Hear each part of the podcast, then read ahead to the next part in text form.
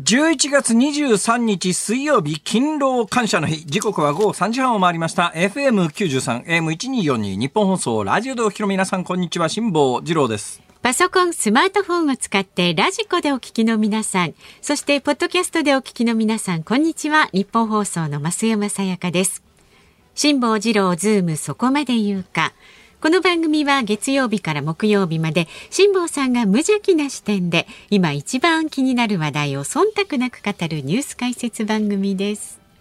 今一番気になる話題ですか、はい、ちょっと口にしてはいけないようなことが一つあるんですけど。じゃあいいです、結構です。あれなくて結構です。 な, なんでやだ、口にしてはいけないようなことはこの番組では言わなくて結構です。あ、そうですか。いや、口にしてはいけないようなことなんですけど、ずっとこのいっしゅうかんほど葛藤がありましてですね見つけてしまったんですよ。なんで見つけちゃいけないものを、えー、あのローズマリーって知ってます？えあのー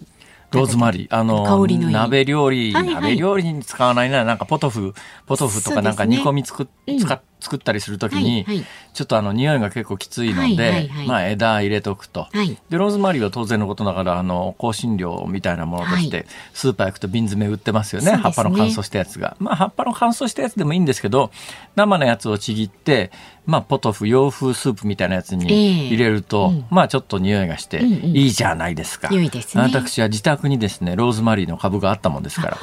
えー、まあスパイスをわざわざ買わなくても、うん、なんかその煮込み料理を洋風煮込み料理をするときには庭行ってですねその先端をパチッと切って、うん、それまあ水で洗ってですね鍋の中に浮かべたりしていたんですよ。優雅な感じで、優雅な感じがするでしょ、えーまあ、ブーケガルニーってやつですね、うん、あの そ, その手の匂い野菜みたいなものをこう束ねて、はいまあ、ガーゼに包んだりなんかして入れるわけですよ、うんうん、でローズマリーでローズマリーというのは私の中でですねお金を出して買うというもんではなくなったんですね。あそういうのありますよね。なんかあの、ね、山椒の葉とかあるじゃないですか。山椒の葉もあのわざわざ買おうと思えば買えないこともないけども、基本的にあの日本料理するときに木の芽ってやつですね、うんはい、あれは、まあ、私はね木の芽山椒の葉っぱに関しては大変申し訳ない思い出があってですねあの昭和の時代に住んでいた家があるんですよ、えー、埼玉県の入間というところの借家なんですが、うんうん、その埼玉県の入間というところの借家のトイレの脇に山椒があったんですね。そうなんですか。はい。それでうちの母親はそんなにあの料理をするタイプでもなかったんで、その山椒の葉っぱいわゆる木の芽を使って料理をすることはなかったんですが、えー、うちの隣のおばちゃんがですねどうやら結構料理がお上手だったようで、えー、時々ですねうち、ん、に顔を出してあのー一枚葉っぱもらってっていいってこうおっしゃるわけですよ、えーえーはい、でまあ、勝手に生えてるもんですからどうぞ好きなだけ持っててくれって言うとあれをどうやらパッチンってしてに香りを出して、まあ、今で言うとそうですねいっぱい飲み屋で出てくる料理としては卵豆腐の上なんかにちょっと乗ってたりしますよね。乗ってる乗ってる乗ってたりしますよね、うんうん、まあだから私の中であの木の芽っていう山椒の葉っぱってやつはお金を出して買うってイメージじゃないんだなこれ。なんかどっかその辺でちぎってくるってイメージなんですはい、でローズマリーというのは同じような文脈でうちにあって大阪の自宅の庭ところがですねこれがですね意外と枯れますねあれ。ああそうなんですね。いやあのやがてね木質化っていうんですけどもあれもともと木なんですね、うん、だからあの葉っぱのように草のように出てるんじゃなくて本体が木になってきて、えーパキって当たると本体がバキッと折れたりなんかするんですよ。そういう感じなんですね。結構大変なんですあれ。これでうち の, あのローズマリーはでまたローズマリーって結構ね挿し木で増えるかなんかなんだと思いますよ。なんか本来生えてるとこじゃないところからですね、うん、顔を出したりなんかして結構増えるときはすごい勢いで増えたりなんかするんですが、うんまあ、そのローズマリーというものがありまして、はい、東京は、まあ、あのマンションアパートみたいなところに住んでますから当然のことながらそんなもんどこにも生えてないわけですよ、えーまあ、ベランダでコンテナ出しは育てられないことはないかもしれませんけど、まあ、わざわざそこまでしなくてもそれほど料理に凝ってるわけでもありませんからということでローズマリーに関しては、まあ、半ば諦めていたら、えー、このいっしゅうかんぐらいにですねいつもの通勤途上の植え込みにローズマリーが使われているということを発見してしまったんですね。まあそうなんですか。あらローズマリーだ。最近ローズマリーの緑地帯って増えてませんか？あ、そうですか。はい、もう関西でもそうだし関東でもそうだし、なんか例えばね、スーパー、大規模スーパーの周りの緑地帯みたいなところに結構ローズマリー使われてるんですよ。えー、そうですか。で、あのまあ、雰囲気で言うとですね、背丈から言うと、私なんか埼玉県の入間狭山育ちなもんですから、うん、茶畑ってありますよね。茶畑ってなんとなくこう高さのイメージ湧きますよね。うん、ちょっと低め。あのでこんもりしてますよね。そうそう、あんな感じで緑地帯にスーパーの周りの緑の公園のところみたいなに、多分手入れが簡単なんじゃないかと思いますね。大量のローズマリーが植わってることがあるんですよ。そんな感じで植わってる。植わってます、植わってます。結構ね、気がつき出すとあちこちローズマリー結構流行ってんじゃないかと思いますね。へで、最近私の通勤途上のこの日本放送へ来る間のローズマリーのまあ緑地帯を見つけてしまったわけですよ。見つけて、で単にそのローズマリーを見つけた時に、はい、さすがにこのローズマリーをハサミ持ってきて切ってるところを目撃されると、これは犯罪かなとこう思って、さすがにそれはやめようと思ってたんです。思ってたんです、はい、ところがですね、それがどんどん大きくなって、歩道側との間に鉄の柵がこうあるんですよ、うん、鉄の柵が、はい、鉄の柵からにじゅっセンチぐらいザーッと出てきたんですねここへ来てうん、うん、このいっしゅうかんぐらい、はい、そうすると、うん、まあ歩行に邪魔じゃないですか。ほいで、柵の向こう側にあるやつをわざわざちぎるということになると相当心理的抵抗は上がるんですが、そうですね、柵のこっち側に出てるローズマリーだから、うん、わざわざあれ夜に行ってハサミ持ち出して、カバンからハサミ持ち出してパチッと切ると、多分お咎めがありそうなんだけれども、えー、口笛吹きながら、あの、月を見上げて、ヒュヒュヒュヒュヒュパチッて折る分には、いやいやいや、どうかしら。だってさ、街歩いてて、はい、あのね、あの街歩いてて街路樹みたいなやつをなんか電話しながら、もう無意識で葉っぱちぎったりなんかする人いるじゃないですか。ああ、はいはい、ちょっとね、だけどあのこう携帯電話かなんかで喋りながら、えー、なんかこう街フラフラったり手持ち無沙汰で右手でその辺の街路樹みたいな葉っぱをプチってちぎった時に、うん、おまわりさんに捕まるかというとまず捕まらないっしょあれ。うーん、かもしれないです ね, ねそれ花とかまずいっすよ。それはバラの花摘んじゃったとかっていうんじゃなくて、はいはい、なんかその辺わけわかんない街路樹の葉っぱの先っちょをちょっとつまみましたぐらいで、うん、お咎めって聞いたことないじゃないですか、まあ そ, ですね、そのノリで、うん、あそこの鉄の柵から出てる部分に関して、うんあのこう歩きながら月を見ながらえー、ヒュイってプチってやる。歩き方は関係ないと思います。先じゅっセンチかじゅうごセンチじゅっセンチじゅうごセンチあれば十分ですから、ローズマリー鍋に入れるのに。それで今それをねしていいのかどうなのか、うん、誰に相談したもんかなと。いや、買えばいいんですよ、一番ね安全なのは。あ、買う、買ってください。それは思いもよらなかったな。人んちのものいくら口笛吹いたってね、月見たってね同じですからそうですか。ほっかむりして取ったって一緒ですから。あれね、民法上はね民法上はあの決まってるんですよ、えー、民法上はだから、まあ公共の場にあって、だから公共場の ど, どなたかの敷地の中に入っ植えてある植え込みのローズマリーが塀を越えて鉄柵を越えて歩道側に出てるわけですよ、はい、うん、ね。でこれはちょっとね、ま、多分法律上どうなるのかわからないですけどね、どど民法上決まってるのは、はい、民法上決まってるのは隣の家の柿の木がこう伸びてて、うん、ね、ねね塀を越えて柿の木に枝に柿がなってるケースと、えー、それからあの隣に竹やぶがあって、その竹やぶの地下茎が伸びてきて、ええ、うちの下にタケノコ生えちゃった場合と、ええ、法律が別々に決まってるんですよ。これ民法でわざわざ書いてあるんですよ。だから明治の初めに民法を作った時には、あの人々の間の争いの中で、うん、隣の家の塀の上から伸びてきた柿を勝手に食ったとかっていう争いが俺、このお前のところの庭に生えてるタケノコはうちのタケノコだろみたいな。確か私の記憶ではね、タケノコは取っていいはずです。柿は多分ね、了解得ないとダメらしいです。勝手に、はい、空中のやつはタケノコに関しては多分ね、地下茎でつながってても、うん、まあ、明らかに隣の家の竹やぶだと分かっていても、うちの地面の中で出てくるタケノコだから、ね、これうちのタケノコだっていう、まあ、でもその方程式にのっとると、辛坊さんはやっぱりローズマリーはむしっちゃいけないんじゃないですか。ローズマリーはどっち転んでもダメですね。ダメですね。どっち転んでもダメだけど、それはローズマリーという価値のあるものだからそうなんだけど、うん、例えば価値のない椿の葉っぱかなんかがたまたまその塀からはみ出していて、その、まあ、金銭的価値のない椿の葉っぱをいちまいペット取った時に、それは窃盗になるかという話ですよね。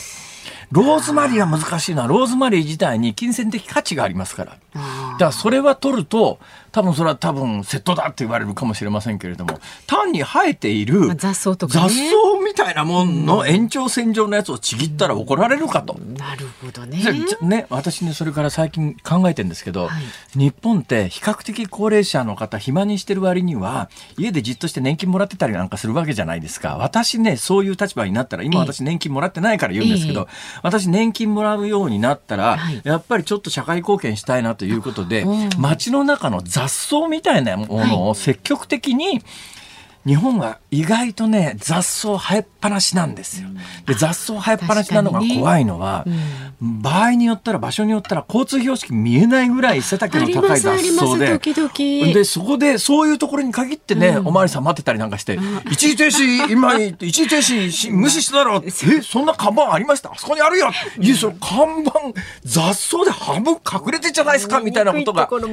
ると危ないので、ボランティアで、はい、えー、まあ街路路樹の下の、うん、えー、公共の場の雑草を勝手に、はいはい、うん、あれを買っていいのかと。じゃあそれが雑草じゃなくて、それがローズマリーが生えてたらどうなんだと。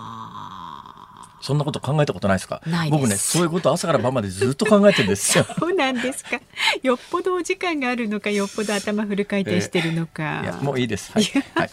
えー、結論はですね、闇に紛れて。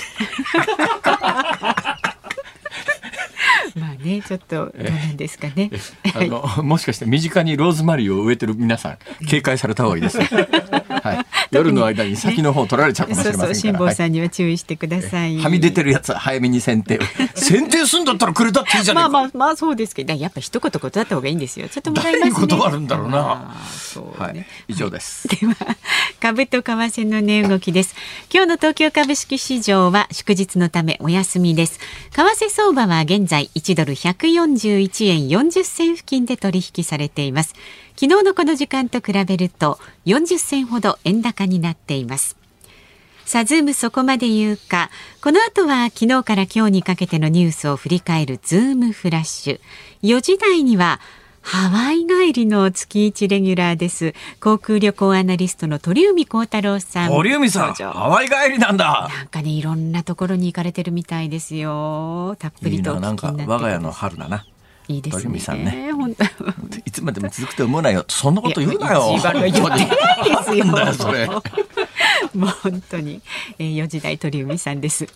ごじ台はですね、今夜いよいよサッカーワールドカップ日本対ドイツ戦行われますが、現地のカタールから最新レポートをお送りいたします。番組ではラジオの前のあなたからのご意見をお待ちしております。辛坊さんのね、オープニングトークに関することやニュースの疑問など。オープニングトークに関する話は多分ないと思いますんで、気にされなくて結構です。そうそう、何でも結構ですよ。はい、メールは ズーム アットマーク いちにーよんにー ドットコム で、番組を聞いての感想、ツイッターでもつぶやいてください。ハッシュタグ漢字で辛坊治郎、カタカナでズーム、ハッシュタグ辛坊治郎ズームでつぶやいてください。いてください。今日もお送りいたしますズームオンミュージックリクエスト、辛坊さんがね、決めたお題に沿ってリクエストいただいておりますが、今日のお題は庭先のローズマリーの先っぽを取られた時に聞きたい曲。庭先のローズマリーの先っぽを取られた時に聞きたい曲。取られちゃったの。闇に紛れてけしからんやつペチッとかした料理に使おうとか、先のじゅっセンチぐらいはいいだろうみたいな。あ、じゃあそれを想像しながらね、何か曲を選んで、なんでその曲を選んだのかも書いて、ズーム アットマーク いちにーよんにー ドットコム まで送ってください。さあ、この後は最新のニュースにズームします。日本放送がお送りしています辛坊治郎ズームそこまで言うか。このコーナーでは辛坊さんが独自の視点でニュースを解説します。まずは昨日から今日にかけてのニュースを紹介するズームフラッシュです。厚生労働省は塩野義製薬が開発した国産初の新型コロナウイルスの飲み薬ゾコーバを緊急承認しました。迅速に審査するために今年のごがつに新設された緊急承認制度が初めて適用されました。じゅうにがつ上旬から使用できるようになる見通しです。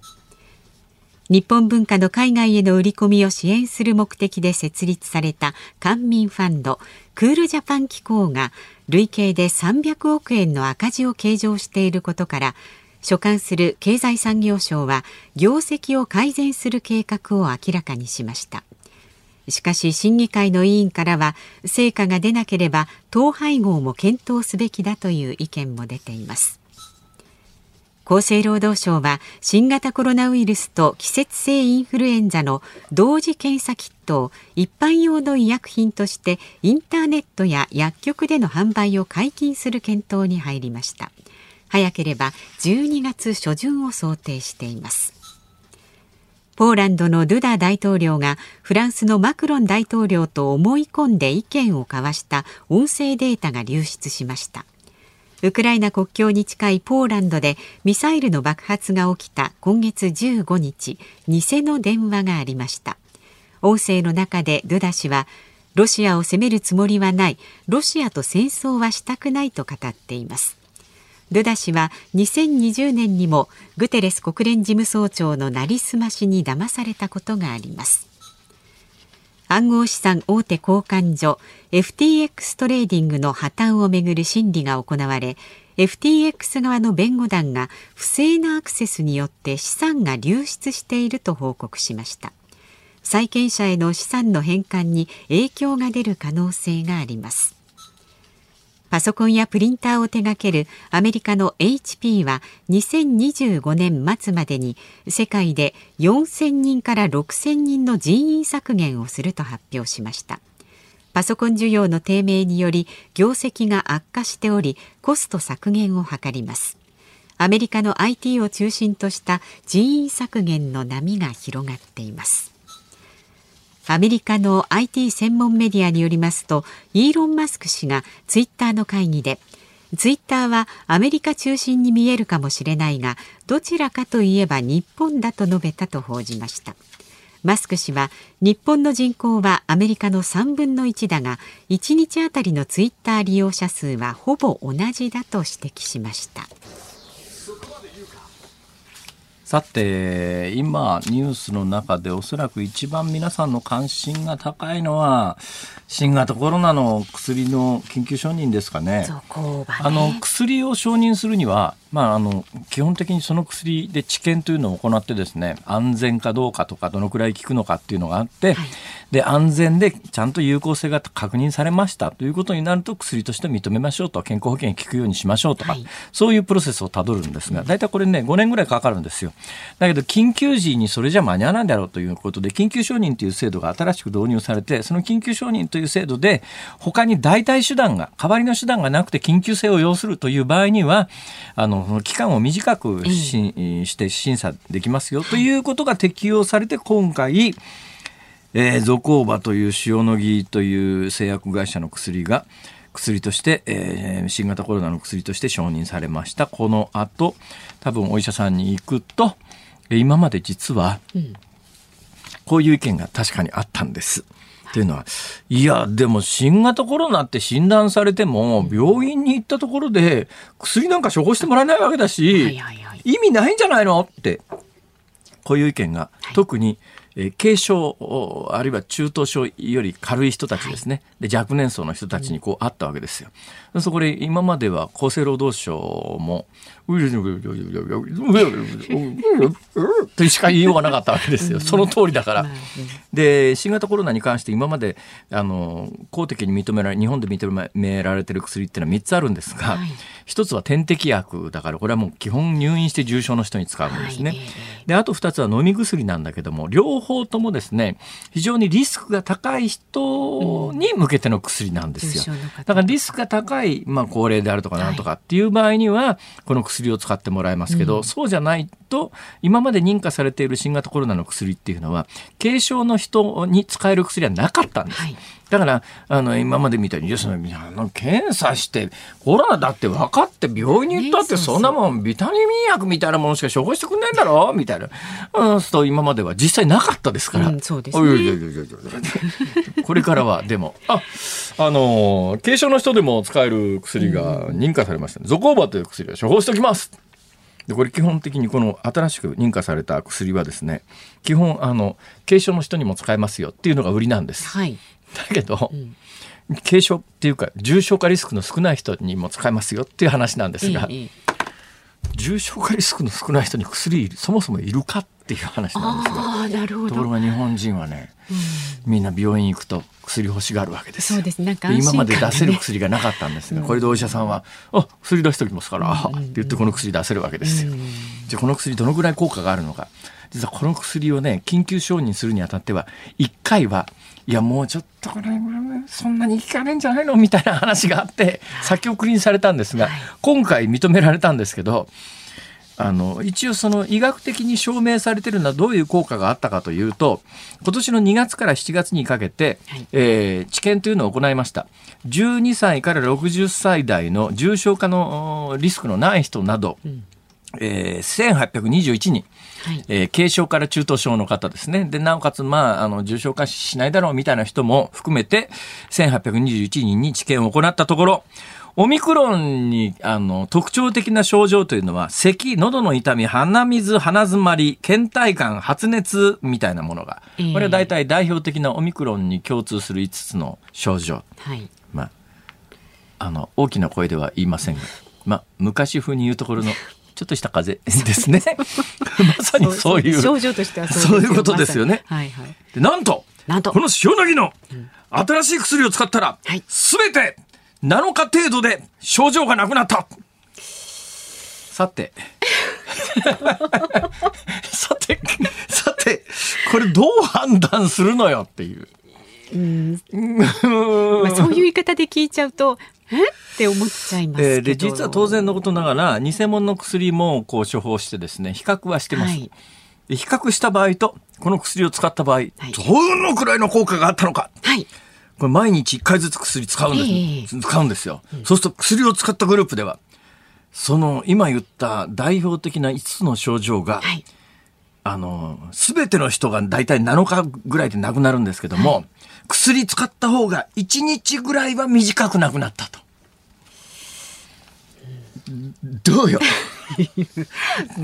まあまあ、私のごめんなさいね、私のあのこれちょっと塩野義製薬さんごめんなさいなんですけど、一生懸命頑張ってね、もうすごい難しい薬なんだと思いますよ、作るのに大変だったと思いますよ、はい、私の素朴な感想です。いらなくねいやいや少しでも短くなった方がいい、そうですね、ね思いますよ。そうです、そうです、おっしゃる通り、はい、それで肝心のですね、えー、どのくらい重症化を防げるのかとか、はいはい、そういうことのデータはまだよくわからないんです、まあ、ないとも言えないんですよ、実はないとも言えないんです。だから本当にやっぱりあの我々の感覚で知りたいのは、うん、いやいやもうあのなのかで治るものがむいかで治ったからだっていいよ、別にそれわざわざ高い医療費使って、うん、その薬もらなくてもそれ別にいちにちぐらい我慢するんだけど、だけどその薬を飲んだおかげで重症にならずに済みましたとかね、うん、重症化したするのが何パーセントでもあの回避できますとか、うんうん、そういうデータが欲しいんですけど、そうですね、それは今回の認可にあたっては、ね、残念ながらそういう話はない。そこまでは。ということで、なんか見出しだけで新聞なんか新型コロナ新しい飲み薬承認。そう。それだけ見るとちょっとね、おおと思うんだけど、中身をよく見ると、うーん、まあいると思えばいるし。まあでもここからですよ、これからね。さて、はい、さてパソコンプリンターを手掛けるアメリカの エイチピー、えー、にせんにじゅうごねん末までに世界でよんせんにんからろくせんにんの人員削減、これもこのところね アイティー 産業、まあ、代表的なところはまあツイッターなんかですけども、うんはい、ツイッターに限らず今 アイティー 産業ものすごい勢いで人材削減してるけど大丈夫かって話ですよね、はいはい、このアメリカの エイチピー って エイチピー ってあんまり馴染みがないなっていうと、昔はヒューレット・パッカードっていう会社だったんですが、えー、ヒューレット・パッカードという会社が今からななねんぐらい前にふたつに分割されて、ひとつがヒューレットパッカー、はい、も, もうひとつは エイチピー になったんですが、その エイチピー の方が、まあ、大体これ従業員のいちわりぐらいらしいですけど人員削 減, 削減ちょっと世界的にそういうニュースが相次いでおります。ズームフラッシュでした。じゅういちがつにじゅうさんにち水曜日、勤労感謝の日。時刻は午後よじさんぷんを回って間もなくよんぷんになろうとしております。東京有楽町日本放送だいさんスタジオから辛坊治郎と増山さやかでお送りしています。そういえばですね、そこまで言うか、はい、あごめんなさい、どうぞ、ね、どうぞどうぞ、大丈夫ですよ。大丈夫ですか、はい、いや昨日明日は祝祭日ですねと私言ったらしいんですよ、はい、ええ、そしたらいつもの道浦君から最近は祭日って言わないですから祝日ですから、そうですね、はい、言い直してくださいっていうメールが来ましてですね厳しいですね。くせえなもういいだろ祭日で。最近祭日って言わないらしいです。祝日と言いますね、はい、祝日らしいですね、はい、えそうではメールご紹介していいですか、はい、お願いします。えー、秋風のぼずさん、東京都の方ですね。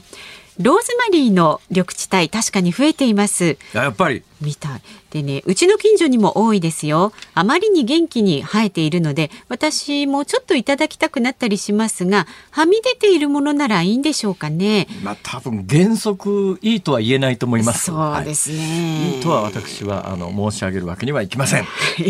で、植栽のお手入れをする場合は大量に切ったりもしているんですよね。そうなんですよ。だからね、あの剪定してる時にちょきちょき切ってるじゃないですか、うん、あれそばつつって寄ってってこれいいですかって言ってそれはいいんじゃないですか。声かけてもらってくるのはいいですよね、うん、もちろんもちろんそれね、はい、で隣のスーパーで売っているローズマリーは数百円、はい、そうなんです。ホームセンターで売っているローズマリーの苗はごひゃくえんぐらいと、うん、それなりにしますよね、まあ、はい、そうですね。そうなんですよ。あんだけ勢いよく生えてて、なおかつ今日私が冒頭で申し上げたのは、うん、えー、自分のところの敷地から道路にはみ出して歩道にはみ出してますからね。そのはみ出してる部分だけちょっといただくのはまだ言ってます、まあ、それはあの冒頭お話しした民法上の問題が生じますので、まあ、そうですそうです、はい、で港区のフランク・ホワイトさんもですね、ローズマリーの話なんですが、はい、品川在住、港南口を利用していますが、通勤途中公園にローズマリー植わっています。植わってます、植わってます、うん、港区ですが公園にはローズマリーがよく植樹されているようです。区によるんですかね、かもしれないですよ、は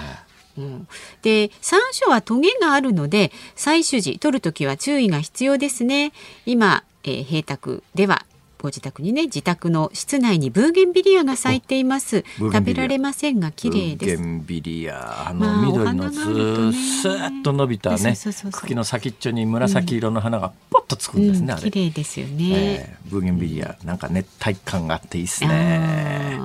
うちね、今年からですね、今年の夏にハワイ行ったんで、はい、うん、ハワイで帰ってきてですね、ハワイで買った苗木を合法的に、うん、あの、はい、手に入れてこれを庭に植えたんですけども、うん、解説書をいろいろ読んだら、はい、じゅういちがつには休眠状態になるので、うん、室内に入れなくてはいけないって書いてあった。どうするんですかえ、掘り返しましたよそうなんですか。掘り返したらですね、はい、掘り返してる途中に、うん、なけなしの葉っぱがいちまいポロッと落ちたすっごい悲しかった。かわいそう、はい、以上です。まあね、あの育て方をよく調べてからね、植物は育ててください、えー、そうですね、ハワイで咲くものが大阪で咲くとは限らないですからね。そうね、気候がね、はい、関係しますからね、はい、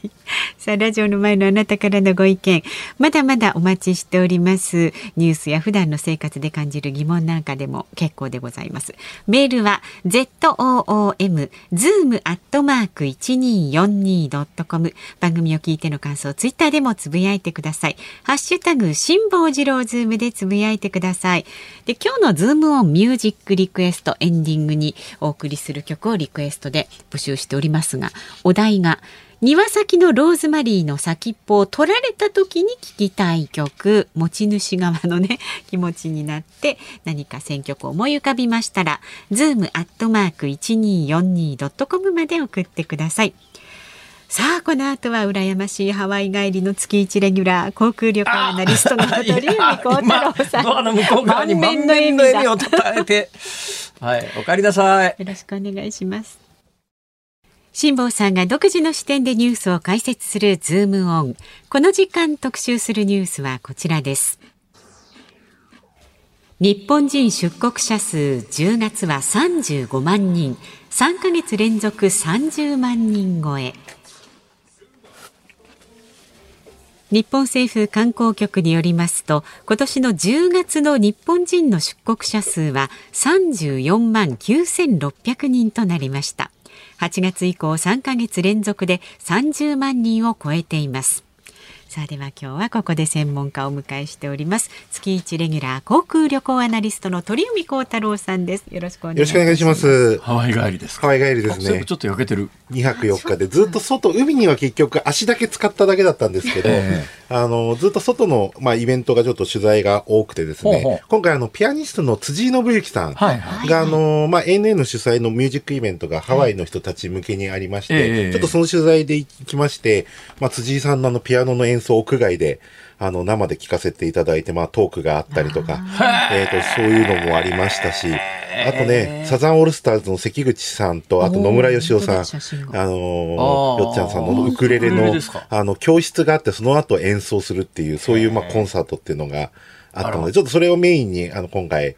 行ってきましたけど、ただあのあれ辛坊さん行かれたの何月でしたっけ？はちがつ。はちがつ、はちがつで僕もしちがつに行って今回だったんですけど、えー、あのウーバーとかタクシーがしちがつの時点まだマスクが必要だったのが、それもいらなくなったと。本当にあの飛行機に乗る直前で初めてまた帰りマスクつけるかなっていう。えーね、あのー、リスナーの方から質問が来てましてですね。私はじゅうにがつにホノルルマラソンに参加するためにハワイに行きます。ワクチン証明書エスタも取りました。物価が高いそうですね。初ハワイ、どんな準備がおすすめですか？はい、ランナーみっちゃんさん、船橋市の方です。そうですね。まあ、あのー、アサイーボール僕食べた店で、えっと、にじゅうさんドルぐらいして、チップ入れて。アサイーボールって、アサイってなんかあの木の実みたいなやつですね。そうです、そうです。それなんかアイスクリーム乗ってフルーツがいっぱい乗ってるあのスイーツがあるんですけど。朝ごはんに食べますか？で、これがだいたいさん、まあ、チップ入れて大体さんじゅうドルすると。さんじゅうドル。それで、まあ、あのー、浅いボール、うん。そうすると、今これ、為替がひゃくよんじゅうえんなんでよんせんえん超えるっていう、まあ。浅いボール一つよんせんえん。っていう感じなので、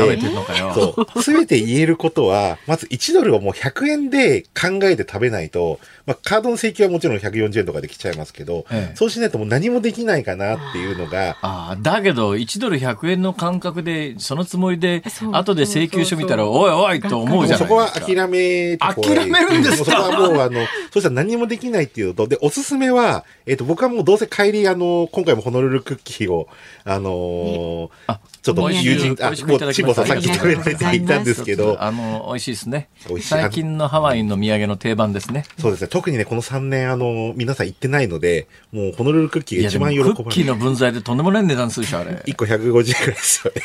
クッキーいっこひゃくごじゅうえんだよこれ。そう、それで、帰りはどっちにしても、その、ローカルのお土産を買うので、スーツケースがまあ、半分ぐらい開けて、本来は行くんですよ。ほうほう。で、おすすめはとにかく、清涼飲料水は日本から持っていく。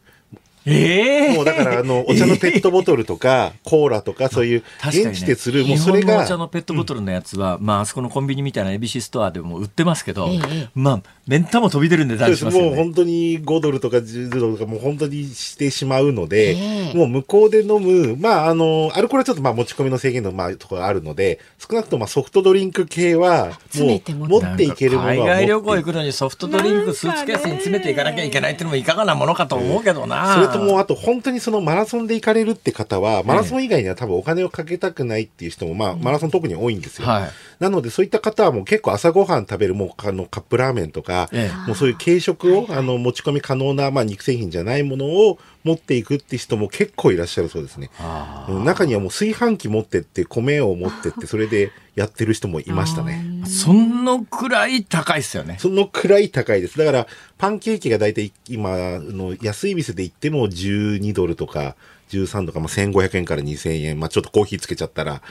にせんえんは超えてきますんで、だからその感覚で行くんなら確かにもう食べるものもそういうのを少し持ってって、まあ、たまにそういう贅沢をするっていう風にしていかないと、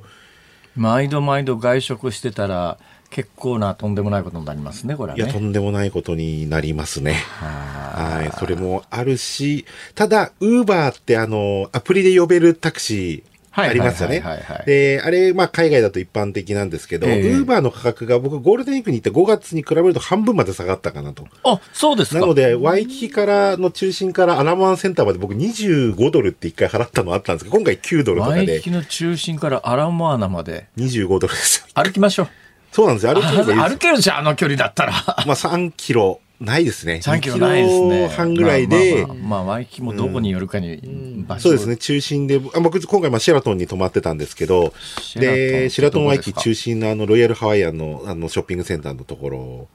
の。ロイヤルハワイアンですよ、ほら。ピンクのホテルですね、横に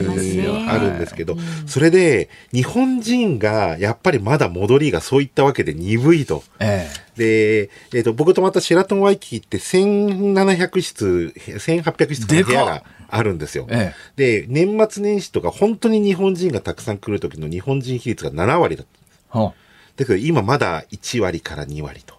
大半はどんな方が泊まってるんですか、ね、まだアメリカ本土が多くて、アメリカ人で韓国人が急に伸びてきてる。ええ、韓国はねそこまで円安じゃないんですよね。でそこまであって韓国の人が新婚旅行、一番多かったのは韓国の新婚旅行。あ、まあ、ウォンもねだから韓国のウォンもあの対ドルでは下がってるんですけど、うん、ドルのウォンの下がり方より円の下がり方の方がひどいですよね。そういうことです。なのでそれがあるとね、日本人はもう本当に、ね、老夫婦ばっかりですね、えー、とお金持ちのご家族子供連れの方が少しいらっしゃるので、うん、で僕、えっと、今回 エーエヌエー の往復エコノミークラスで行ったんですけど、えっと、ビジネスそれからファーストプレミアムエコノミーは結構ななわりはちわり乗ってるんですよ、えー、でもエコノミーはもう半分程度なんで、むしろそうなんだ。行きも帰りもさんせきを一人で、行きはね真ん中のあのホヌってにかいだての エーさんじゅうはち まで真ん中だったんで、ええ、よんせき一人で横になってって、で帰りはさんせき。それ下手にあれですよね。プレミアムエコノミーとかビジネス乗るよりもそんだけ空いてらそっちの方がいいですね。プレミアムエコノミーよりは多分エコノミーさんせきよんせきの方が楽ですよね。ですね。うん。機内食とかってそういうのが普通でいいってあればっていうふうになりますけど、だからもうとにかく今若い人がハワイに行か、行かないと。てか昔ね、昔例えば今からにじゅうねんぐらい前の格安ハワイツアーなんかほんの数万円で飛行機もホテルもついてあったじゃないですか。安宿でさんぱくいつかななまんとかはちまんえんとか。今そういうの全くない、ないでしょ。ないです。今ね、えっと、ツアーこの間見てたら、いいそこそこのホテル泊まってもさんぱくいつかよんぱくみっかがさんじゅうまん超えますね。最低でミニマムで、あ、うん、あ、まあ、ね、これから飛行機のセールが出てこないと、でも行けば楽しいんですけどね。まあ、それ行けば楽しいのは分かります。すいません、でも ピーシーアール いらなくなったとね、やっぱり楽ですね。僕もハワイ初めて帰国の時ね、帰国の ピーシーアール が ピーシーアール がね、そうですね。私がはちがつ行った時まだあったんですよ。だから家族全員で ピーシーアール 検査を受けに行くだけでですよ。もうあのせんドルぐらいかかりましたからね。出費ですね。うん。それがなくなったのは大きいですね。大きいですね。それでまあ今のさっきのニュースのところで日本人の出国が今じゅうがつがさんじゅうごまんにんってあったんですけど、はいはい、外国人の日本に来るいわゆる訪日外国人のじゅうがつがよんじゅうきゅうまんはっせんろっぴゃくにんで、まあ約結構来てますね。やっとごじゅうまんにんになったということで、一応じゅうきゅうねんひさんねんまえの比較で一応にわりまで戻ってきたと。あ、それでもにわりですか。それまあただじゅうがつじゅういちにち解禁だったんで、えー、なのでまあさんぶんのにはちょっと一応あれだったんで、まあ、飛行機の便数増えてるんで、まあおそらくじゅういちがつが僕の予想だとはちじゅうまんからひゃくまんの間ぐらい。この辺りだと銀座、関西だと京都あたりもあの外国人ものすごい数いますよね。ものすごいですよ今。あの僕も先々週京都の紅葉ちょっと早いスタートのところで行ってきましたけど、えー、まああの戻り始めてますけど、ただ中国のゼロコロナがあるので、えーまあ、そこがまあ完全にゼロなので、えー、まあやっぱりにわりさんわり。これだけど今でもこんだけの混雑だと京都とか銀座なんかあの中国の皆さんのゼロコロナが解除されて、えー、旅行に日本に来るということになったらとんでもないことになりそうな気分がするんですが、それで今何人が一番日本でお金使ってるっていうふうに思います？わかんない。答えはね今アメリカ人なんですよ。もう高級宿の方とか、あのー、ホテル旅館取材をしているともう圧倒的に中国人の代わりはどの国の人だったらもうほとんどがアメリカっていう、まあ、確かにねアメリカから日本に来ると安っっていう感覚でしょうね。そうなんです、逆の感覚になるのでそれでめものすごい安いんですけど、それでえーと、ユナイテッド航空とかデルタ航空とかアメリカン航空ってアメリカの航空大手さんしゃありますね、はいはい、やっとこの秋から飛行機の便数を戻してきたんですけど、えーえー、これが激安チケットを山のように今出してまして、はあ、ロサンゼルス東京が今ろっぴゃくドルで買えるんですよ往復、はあえー、日本円にするとまあきゅうまんえんじゃく、はいはい、でも彼らの感覚からまあすると大体ろくまんえんぐらい、さっき言ったいちドルひゃくえんぐらいで大体考えるとろくまんえんぐらいの。日本にいっしゅうかん行って日本でご飯食べてると差額だけであの旅行に行けちゃう感じですね。そうです。ホテルもごじゅうドルぐらいで、まあ、ななせんえんぐらい東京だったら泊まれると思うので、えー、だからそのぐらいで来れてしまうと。それで辛坊さんあのマイレージ使うことはありますよね海外行くとき、はいはい、で燃油サーチャージあるじゃないですか、はいはいはいはい、で今欧米行くと往復じゅうまん超えてるんですよね。そうなんですよ。私ね、結局ね、諸般の事情でキャンセルせざるを得なかったんですが、来年のさんがつにかみさんとふたりでヨーロッパ行こうと思って、まあ、たまたま周りで取れたんですよ。周りで取れたからラッキーと思ったら、燃油サーチャージと空港税かなんかでじゅうさん、よんまんじゃないですか。いや、ふたりでねさんじゅうまんえん弱しましてね。そうですね、えー、と燃油サーチャージでじゅういちまんえん、チケットただなのに燃油サーチャージ等でさんじゅうまんえん近くになっておいおいと。でこの間僕くがつシンガポール行った時がマイレージで取ってろくまんさんぜんえん払って、で今度バンコク行こうかなってちょっと調べてたら、燃油サーチャージと空港税でななまんえん超えぐらい、えー、ななまんえんだったら、ちょっと前だったら全部ついたツアーがあったじゃないですか。そうそうそう、あるんですよ。で台北ですらねよんまんさんぜんえんとか、空港税と燃油サーチャージ入れて。あれでも空港税と燃油サーチャージね、空港税はもうどこの航空会社でも一緒のはずなんですが、はい、燃油サーチャージっていうのは実は航空会社で違うらしいですね。いや、それでさっきのアメリカからのろっぴゃくドルの話に戻ると、えー、アメリカ系はいよいよ燃油サーチャージ、あのに何その航空運賃みたいに上下させるようになって、燃油サーチャージって普通固定じゃないですか。まあどうそうやそうです、はい、これを燃油サーチャージディスカウントを始めたんですよ。だから運賃ごじゅうドル、えーとチケットが、あ、ごめんなさい、運賃ごじゅうドル、燃油サーチャージと空港税ごひゃくごじゅうドルでろっぴゃくドルにしてるんですよ今。あらまあ。で逆も実は日本初の今のロサンゼルス航空も実は今じゅうまんえん以下で燃油サーチャージ込みで、えー、今あのアメリカ系出していて、これすごいおすすめです。調べて探せば安いチケットはまだまだあるっていうことですね、うん、結構出てきます。で、だから東南アジアに行くのとロサンゼルス行くのが値段が変わんないか、下手するとアメリカ本土の方が安いかもしれない。そうなんです。私もね、年末年始どっか行こうと思って調べたら、東南アジア方向方面がですね、多分ミニマムにじゅうまんじゃないですか、あの大手の航空会社だったら多分そのぐらいしますね、うん、だから私なんかタイっていうとこのぐらいの値段っていう、えー、なんとなくイメージあるじゃないですか、えー、タイでこの値段かよっていうのありますよね。タイの価格でヨーロッパ今までだったら普通に行けるし、それこそカタール、今ワールドカップやでカタール航空のビジネスクラスの、僕にせんにじゅうねんごがつミラノまで取ってたんですけど、えー、ビジネスクラス全部込みにじゅうさんまんえんで買ってたんで、だそれが今エコノミーでもにじゅうさんまんじゃヨーロッパに行けないし、ヨーロッパさんじゅうまん超えですよね大体。買ったらどうなっちゃうんですかねこれ、そのままこのまま続きますかねしばらくは。まあ、ウクライナの問題が終わらないとやっぱり燃油サーチャージが下がらないし、あとヨーロッパ行きはロシアの上空が飛べるようにならない限りは、まあ、高いのが続きますね。そういう事情もあるんだ。それがあるので、だからタイとかシンガポールって今ヨーロッパの人多いんですよね、そのロシア通らないんで、アジアでも、はいはいはいはい、日本とか韓国行く場合はロシアの上空の問題があるから、ええ、じゅうごじかん片道かかっちゃいますけど。あ、じゃあヨーロッパからなら東南アジア行く方が近いってことですね。近いですね、今断然近いですね。なるほど、ね、それで僕の後今月実はにかい海外行ってましてあのちょっとじゅうがつ僕全国旅行支援でいろいろメディアの方呼んでもらって、結局テレビラジオではちじゅうにほんあったんですよ。すげえな電話とかのコメントも入れてたんですけど、ね、じゅうがつどこも行けなくて、じゅういちがつはちょっと海外月間にして、あの台湾にも行ってきたんですよ、じゅういちがつの頭に。ほうほう、どうでした？で台湾。台湾は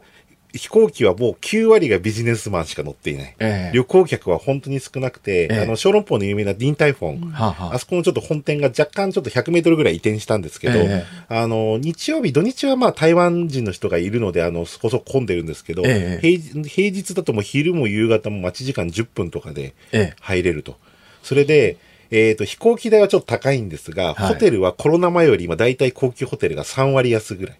円に直しても。なんでですかね。あの取材してるともう観光客がいないと。だからバンコク、シンガポールで見られる、あと最近の東京でも見られる欧米人がいない、はあはあ、これが一番のところで、やっぱり中華圏っていうところがあって、えー、やっぱり厳しいんだろうなと。で実際にマスクのルールも、えーえー、と日本より厳しいです。だ結局外歩いててウォーキングしてても原則つけててくださいと。本当に誰もいなかったらまあ外してもいいかなぐらいだけど、一応屋外でもまだ着用義務があって、うんうん、まあちょっと減ってきたんでこれから検討するっていう話はあるんですけど。台北のそのコロナ関係の出入国制限はなんかかかってるんですか？ですね、ワクチン接種はゼロでいいんですよ台湾は。ただ入国するときに抗原検査キットがよんかいぶん渡されて、うん、でそれを一応受けてから外食してくださいっていうのが一応今の台湾のルールにはなっているんですけど、実際にはあの、まあ、ついて自分でやって、あともう OK だったらもうあの自由に行っていいっていうので、あんまりでもチェックがないのでやってない人も実際僕はやりましたけど、空港でよんかいぶんの抗原検査キットが配られるんで、あのそれだけです。で、あとワクチン接種もゼロでも入国ができる。まあ、実質、その抗原検査はまあ勝手にすりゃいいだけの話で、制度的には何もないということですね。何もないです。もうだから日本の、今僕がちょっと今口をの声を大きく言いたいのは、えー、成田空港、成田羽田の水際ですよね。はいはい、でもう外国の人がやっぱり結構困っちゃってて、えー、であの マイエスオーエス ってあって、今ちょっと名前変わったんですけど、はい、あの、降りてなんか青い画面を見せると、そのちゃんと事前に登録をしていると、なんか札が、プラカードを渡されて、ええ、こんなの持って入る国って日本しかないし、あと、なんだろうな、日本に入国する人と乗り継ぐ人で降りる順番が違うじゃないですか。はいはいはい、はい。あれって世界的に今日本しかないですし、もうね、うね遅れすぎっていうか、うですよ、ね、いつまでやってんだって話ですよね。うん。ただちょっとなんかやっぱりそれもあって、少し一昨日帰ってきた時はちょっと緩和はされてたんですけど、ただまあアプリの登録とかはやっぱり必要だし、なんか、なんだろうな、アメリカ行くときってチェックインのときに書類チェックして終わりじゃないですか。終わりなんですよね。はい、だけど、日本ってチェックインのときもそれ見せないと飛行機に乗せてくれないし、ええ、だからもうそこでチェック終わってるんだから、もう日本着いたときはそのまま入れてくれればいいのになっていうのは。そうですね。まあ、でもあれのシステム組んじゃって人も雇ってるからやめられないっていうか、うん、そのシステム構築するのに使われてるお金みたいなものがもう予算化されてるんで、それは予算を使うという。あとね、最近のね、皆さんの不評は税関、ええ、最後の、ええ、電子化になって今度新しいアプリでこの税関の申告書っていうのをあの黄色い紙に書かなくてよくなったんですよ。いつからですか？えーと、このついたち、じゅういちがつついたち、えー、で書かなくていい代わりに電子化で登録した人は、えーと、羽田とかついてその税関の手前に一回なんか写真撮影スポットっていうのがあって、はい、で自分のその顔写真をその機械に撮影すると自動化ゲートで通れるって言うんですけど、えーえーえー、結局紙書いて普通のレーン行った方が早いっていうあの僕もこのいっかげつにかいこれで入国しましたけど、あのそういう結論になって、もうあんな無駄なお金はないだろうっていうね。日本って異常なことになってますよね。うん、なんか連携が取れてないのと、なんなん電子化して不便になるっていう、あのー、何なんだっていうか、うもう皆さん口を揃えてそれはなんかいろんなものは利権化してね、でそれでお金稼いでる人たちがいるわけですよ。そうなんですね。税金の使い方として明らかにおかしいこといっぱいありますよね、この国。もうなんかイライラするというか、なんか無駄なことが多すぎるっていう。だって今私この夏ハワイでその後ベトナム行きましたけど、うん、もう何にもなしですから、パスポート見せるだけで何も入国書類も何もないですからね、うん、今ほとんどの国そうなってますよね。ほとんどの国そうですね。まあ、あの必要な場合っていうのもその見せればいいっていうレベルで、で逆にシンガポールなんかは事前にインターネットで登録するけど、その代わり入国の時はもうパスポートいちまい出せば全部終了で、うん、でそのスタンプも押さないと。あ、あとそうだ、アメリカスタンプがなくなっちゃったんですよ。ハワイを含めて。そうですか。入国のスタンプがなくなって、あの、全部チェック終わるともうパスポートだけ渡されてで、もう行った証拠が残らないってちょっと寂しさが。それちょっとね。それはちょっと寂しいかもしれないですね。うん、そうなんですよね。えー昔ね、あのイスラエルとか行くとですね、はい、イスラエルはスタンプ押すかって聞くんですよ、向こうが。というのはイスラエルのスタンプが押してあると周りのアラブの国行けなくなっちゃうんで、すごい。そうなんです。配慮してくれる。あ、うん、あとね、困ったのが、僕仕事失敗したのが、コロナ前に行っとけばよかったって国がキューバ。はいはい。で、えっと、今年からキューバに行っちゃうと、アメリカの、あの、エスタが使えなくて、ビザを取らないと入国ができない。えー、そうなんですか。北朝鮮とか、あの、イランとかそういったところに入国した人って、ビザを取らないと入国できないってルールあるじゃないですか。それにキューバが加わってしまったっていうのが、ちょっとこのいっしゅうかんの僕の中の悲しいニュースで。キューバはまあ、でもちょっと遠いけどね。いや、かなり人気はあって、あれでしたけど、ね、今、まあ、ロシアと結構組んでやってるって、やっぱりニュースがあるっていうのもあるんですけどね。はい。あ、大変よくわかりました。いや、僕ね、海外旅行今週末、実はちょっと行こうと思うんですけど、うん、あの、何かいるんですか？前、前 エスオーエス は私、今使われてないでしょ？なんか新しいアプリがいるんですか？前 エスオーエス はいらなくなりまして、ビジットジャパンウェブっていう。それ取らなきゃいけないですか？これをやっとくとその青の表示が出るので。ビジットジャパンウェブ。うん、今度ね、えっ、ー、と、前アプリベースだったじゃないですか。マイエスオーエス ってアプリはアプリだったんですけど、はい、今度はあの、ブラウザーベースになって、それで何言ってるか分かんないんですけど、えーとまあ、パソコンでも登録できますとホームページ上で入力していきますっていうことで、ね、えじゃあスマホにやっぱり何か入れやらなきゃいけないんですか。えーと登録しなきゃビジットジャパンウェブっていうのをビジットジャパンウェブっていうのを、えーと登録をしていただければそこに あ, の、まあ、あと画面入っちゃうとMySOSやり方一緒です。全てあなるほどやってることは一緒なんですけど、それでなんかいろんな申告書とかいろいろ、まあ、いろいろまた情報を打ち込めっていう風になりますので、えー、とそれで先ほどのランナーみっちゃんビジットジャパンウェブってのがいるらしいですよさあ最後にあの一言で結構なんですが、国内のなんかこうおすすめという国内ですね、もうじゅうにがつはつかで一旦全国旅行支援終わって、まあ、いちがつ連休明けに再開の可能性はあるんですけど、はい、えー、と僕はおすすめは名古屋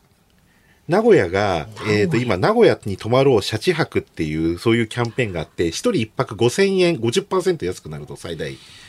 質問。はい。名古屋で何見るんですか？で、正月は、で、これ年末に使えるんですよ。はあ、で、そうすると僕は去年は、えっと、名古屋に行って、そこから伊勢神宮に行って、ジブリパークか。うん、あ、ジブリパークは取れないですよ、ジブリパーク。全然チケットが。じゃあやっぱりレゴランドだ。レゴランド空いてますね。だから名古屋行って、熱田神宮と伊勢神宮に行ってもいいし。熱田神宮と伊勢神宮。僕は去年の元旦、今年の元旦は、えっと、日帰りで伊勢神宮に行って、あともう、先週、先々週かちょっと名古屋行ったんですけど。写真が出てきましたけど、やっぱりあの、ひつまぶしはね、やっぱり名古屋が一番。それはまた、鳥海さんのパソコンに入ってるのは豪華なひつまぶしですね。よんせんえんぐらいしますよ。うなぎ何匹乗っかってるんだって。いやでもこれ普通のあの、サイズ、レギュラーサイズで。いくらですか？えっと、よんせんえんぐらい。よんせんえん。熱田蓬莱軒っていう有名な。あのところで、あの、熱田神宮の方にありますけど、まあ、あの、松坂屋にも入ってるので、名古屋の駅の、あの、高屋の。だから、そうすると名古屋でたまに、まあ、そういってなんか、行くっていうのもありかな。で、新幹線その場で乗れるんで、新名古屋だったら。そうですか。それもありかなと。名古屋おすすめらしい。で、海外は、僕は今、台湾が絶対に、あの、エルシーシー が飛び始めたので、海外は絶対今一押し台湾ですね。台湾。うん。海外少ないうちに、入国もしやすいし、食べ物はやっぱり美味しいですし、うん、幸せになれるところかな。小籠包を食べながら。そうしよう、ね、はい。ありがとうございました。さあ貴重な情報いろいろありがとうございました。じゅうにがつの、ね、末にまたあの予定しておりますので、はい、ちょっとまたあの楽しみにしてます、はい。よろしくお願いします。お願いいたします。航空旅行アナリストの鳥海高太朗さんでした。ズーム日本放送辛坊治郎ズームそこまで言うかをポッドキャスト YouTube でお聞きのあなた。いつもどうもありがとうございます。日本放送の増山さやかです。お聞きの内容は配信用に編集したものです。辛坊治郎ズームそこまで言うかはラジオ局日本放送で月曜日から木曜日午後さんじはんから毎日生放送でお送りしています。番組はラジオの エフエムきゅうじゅうさん、エーエムせんにひゃくよんじゅうに に加えてラジコでもお聞きいただけます。ラジオラジコではポッドキャスト YouTube 版にはないコンテンツが盛りだくさん。アトムさん、吉田ゆきちゃんの中継企画、さらに辛坊さんが夕刊フジの気になる記事を解説するコーナー、そして辛坊さんが聞きたい曲をお送りするズームオンミュージックリクエストなど、ラジオラジコでしか聞けないあんなことやこんなことがいっぱいです。ポッドキャスト YouTube を聞いた後はぜひラジオラジコで辛坊治郎ズームそこまで言うかをお楽しみください。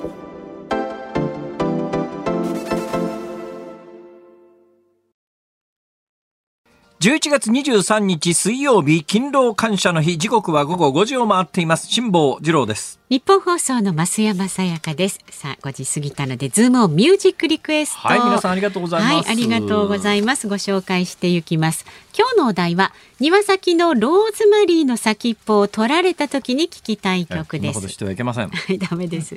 新小安の親父ごじゅうはっさいさんはですね、ほいほい盗まれた、取られたということで小泉京子さんの怪盗ルビーをリクエストします。はい、ありましたね。怪盗系はもしかするといろいろね、うん、あ, あるかもしれないですね、うん、キャッツアイとかね。あ、そうですね、ルパンとかね、えー、え新座市ののりこさんろくじゅうろくさいは隣の姉の家に雑草のごとく生えていますが、そうなんですよね、意外とね、えー、料理に使っていないようです。私も使ったことがありません。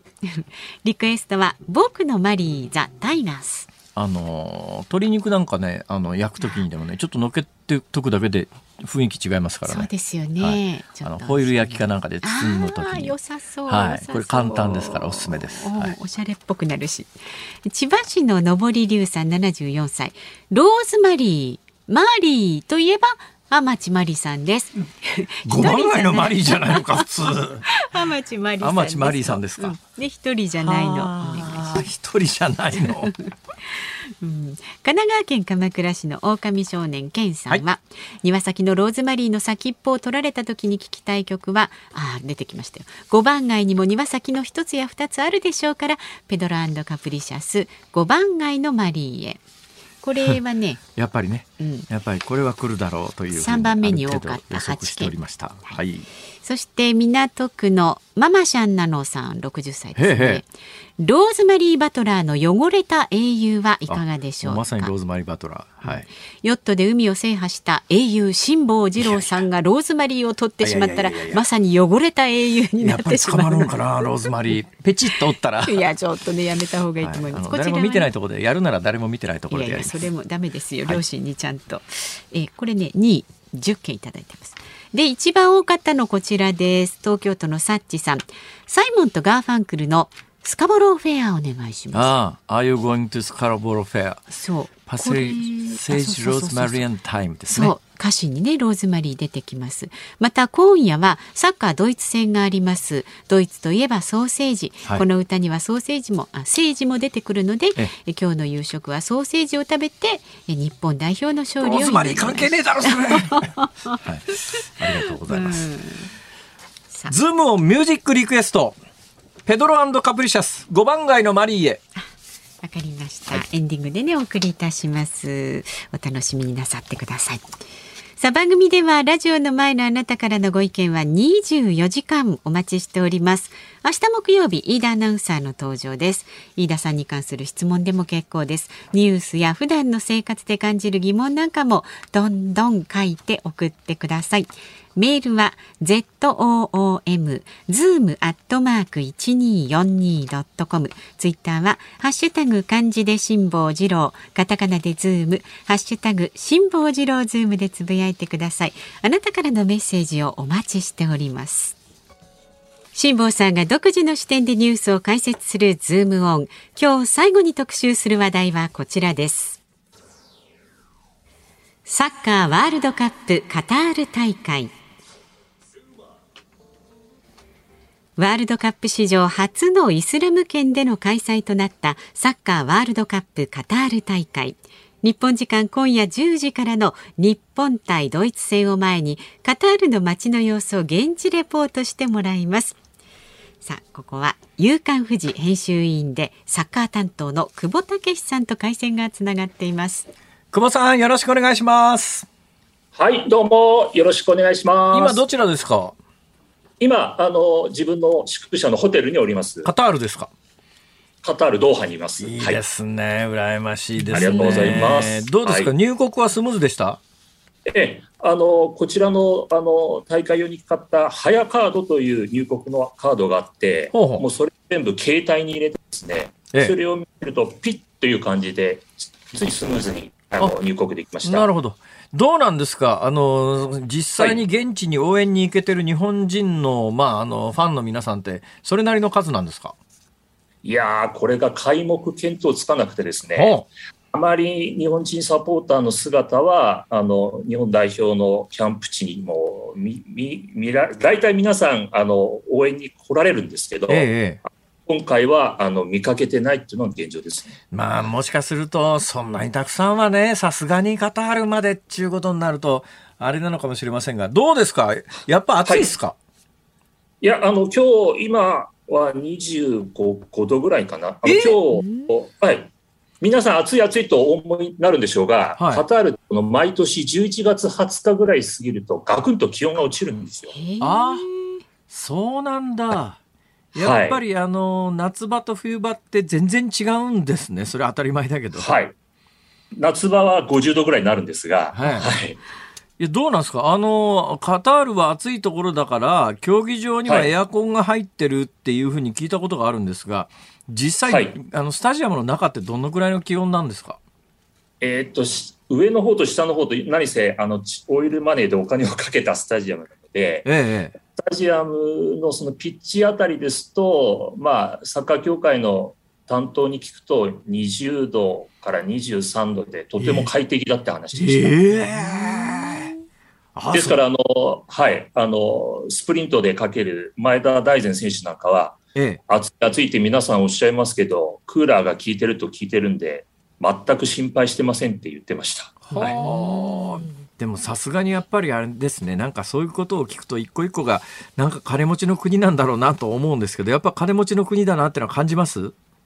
おっしゃる通りですね。もうそれは至るところに感じます、はいはあ、物価なんかどうなんですか？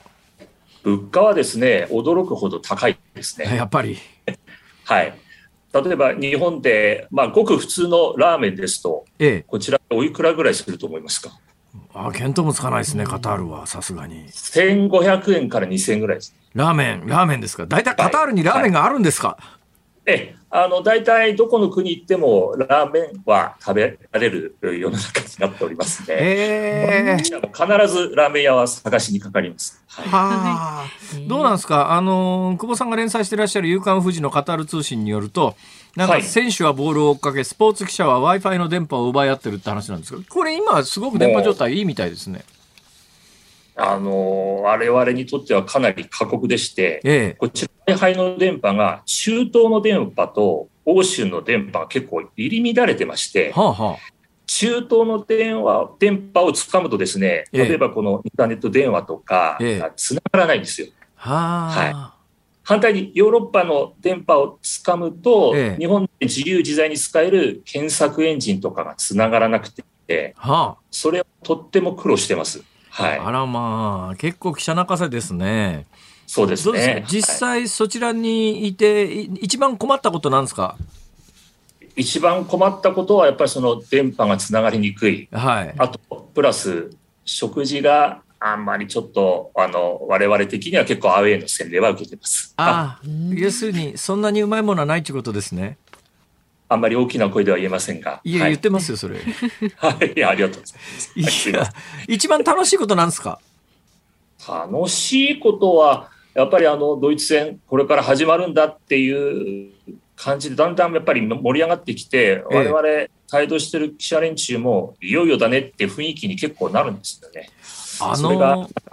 あの、はい、まあ、ドイツは FIFA ランキングでじゅういちいで、日本がなんだ、にじゅうなんいでしょ？ にじゅうよんい。ね。はいはいはい。それで、だけど、先頃行われたアルゼンチン対サウジアラビアは、アルゼンチンは FIFA ランキングさんいで、サウジアラビアごじゅういちいとかじゃないですか。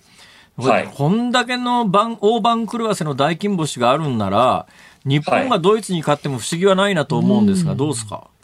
おっしゃる通りです。全く不思議はないと思います、はい、でその不思議はないの可能性はどのくらいだと思います？まあ、あの大風呂敷を広げさせていただいてはしてもらえばろくわりぐらい確率はあると思います。ろくわり勝つ？はい。あ、勝つということで言うとちょっとまた減りますけど、あの勝ち点いち。ああ、引き分けでもいいってことですね。はい、もう引き分けでもこれあの勝ちに値する引き分けになるので、ええ、その可能性はろくわり以上私はあると思います。なるほど。それそんなこと言っちゃっていいんですか？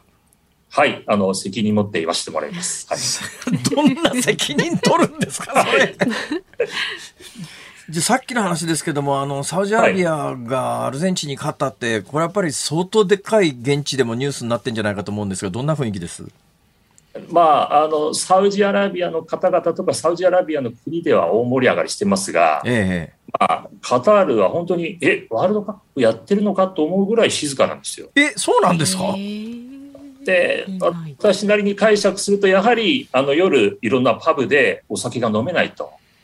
まあ、ワールドカップに必ずあるどんちゃん騒ぎみたいなのがほとんどないですね。でもあれでしょう、外国人は酒飲めるんでしょ？はい、あのホテルで飲めるところは飲めるんですけど、ええ、あの夜中飲み歩くってことはほぼ不可能なので、は本当に本当にやってんのかなっていう雰囲気ですね。なるほどね、はい、スポーツバーで飲みながら大騒ぎを現地の人がするっていうことには絶対ならないんですね。それそうです、はい、それなんか寂しいっすね。ちょっとしんみりモードですよ。本当にやってたかなって、はい、どうなんですか今回のそのスタジアムっていうのは、今回のあのワールドカップ用に作ったんですか？どんなスタジアム、スタジアムです？もうあのほとんどワールドカップ用に作ってまして、ええ、大体計さんじゅっキロ圏内に集中して作ってるんですよ。ええ、ですから、まあ、これまで必ずあった移動、あの移動の、あのストレスっていうのは、あの選手たちももちろんないし、我々記者もほとんどないし、もちろん世界から見に来るサポーターの方々も全くその心配はないです。どうですか、はい、お金持ちの国のスタジアムはやっぱり立派ですか？まあ、あぜんぼうぜんって感じです。えー、そんなにすごいんですか？はい、やっぱりとにかくドーンとでかく立ってるんで、ええ、まあ、日本も実はこの大会、このにせんにじゅうにねん大会ワールドカップを招致してたんですけど、はい、あこれは日本は太刀打ちできないなというようなスタジアムが立っております。あら、はい、そうですか、はい、でもちょっと、まあ、あの非常に普段あんまり行かない国なんで行ってみたいなと思いますが、ええ、お待ちしております、はい、いやいや、お待ちされてもいけないんですけど、なんか観光するのとかあるんですか？まあ、あの世界一退屈な国というコピーがついてる、えー、そうなんですか。ちょっとあの観光するところというのは、あのこれからじゃあ取材しておきます、はい、そうですね、あの楽しみしてます、はい、え時間が来てしまいましたが、はい、あのー、あのあの久保さんの連載も読んでおりますし、えー、勉強させてもらっております。えーはい、引き続き、あのー、取材をお願いします。よろしくお願いいたします。よろしくお願いいたします。ありがとうございました。夕刊フジ編集員でサッカー担当の久保武史さんでした。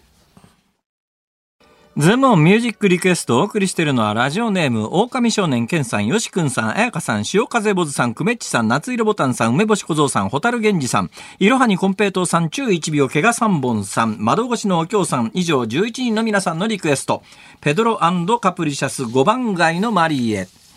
え作曲悪友さん、作、はい、あ違う作詞悪友さん、作曲徳倉俊一さん、うん、もう徳倉俊一悪友コンビのね、もう代表曲ですよね、うん、はいはい、ごばん街ってどこのごばん街なんですかね？どこなんでしょうね。人が住んでるごばん街っていうことになるとニューヨークじゃないですね。あそこはなかなかね、トランプタワーありますけど人が住めるとこないですからね。そうか、うん、大阪には阪急さんばん街っていうのがあって、私若いところパンツいちまいで駆け抜けたことがあってそこじゃないんじゃないですか。この曲聴くたんびにあの思い出が蘇るんですがまあともかくとして、はい、うん、名曲でございます、ね、ありがとうございました、はい、ありがとうございました。お聞きの日本放送、この後ごじさんじゅっぷんからは鶴光師匠美和子様の鶴光の噂のゴールデンリクエストお送りします。明日の朝ろくじからの飯田浩司の OK コージーアップ、明日のコメンテーターは上智大学教授政治学者の前嶋和弘さん。ごかげつぶり国防相会談、ロシアのウクライナ侵攻について取り上げます。午後さんじはんからは辛坊治郎ズームそこまで言うか、飯田浩司アナウンサー登場です。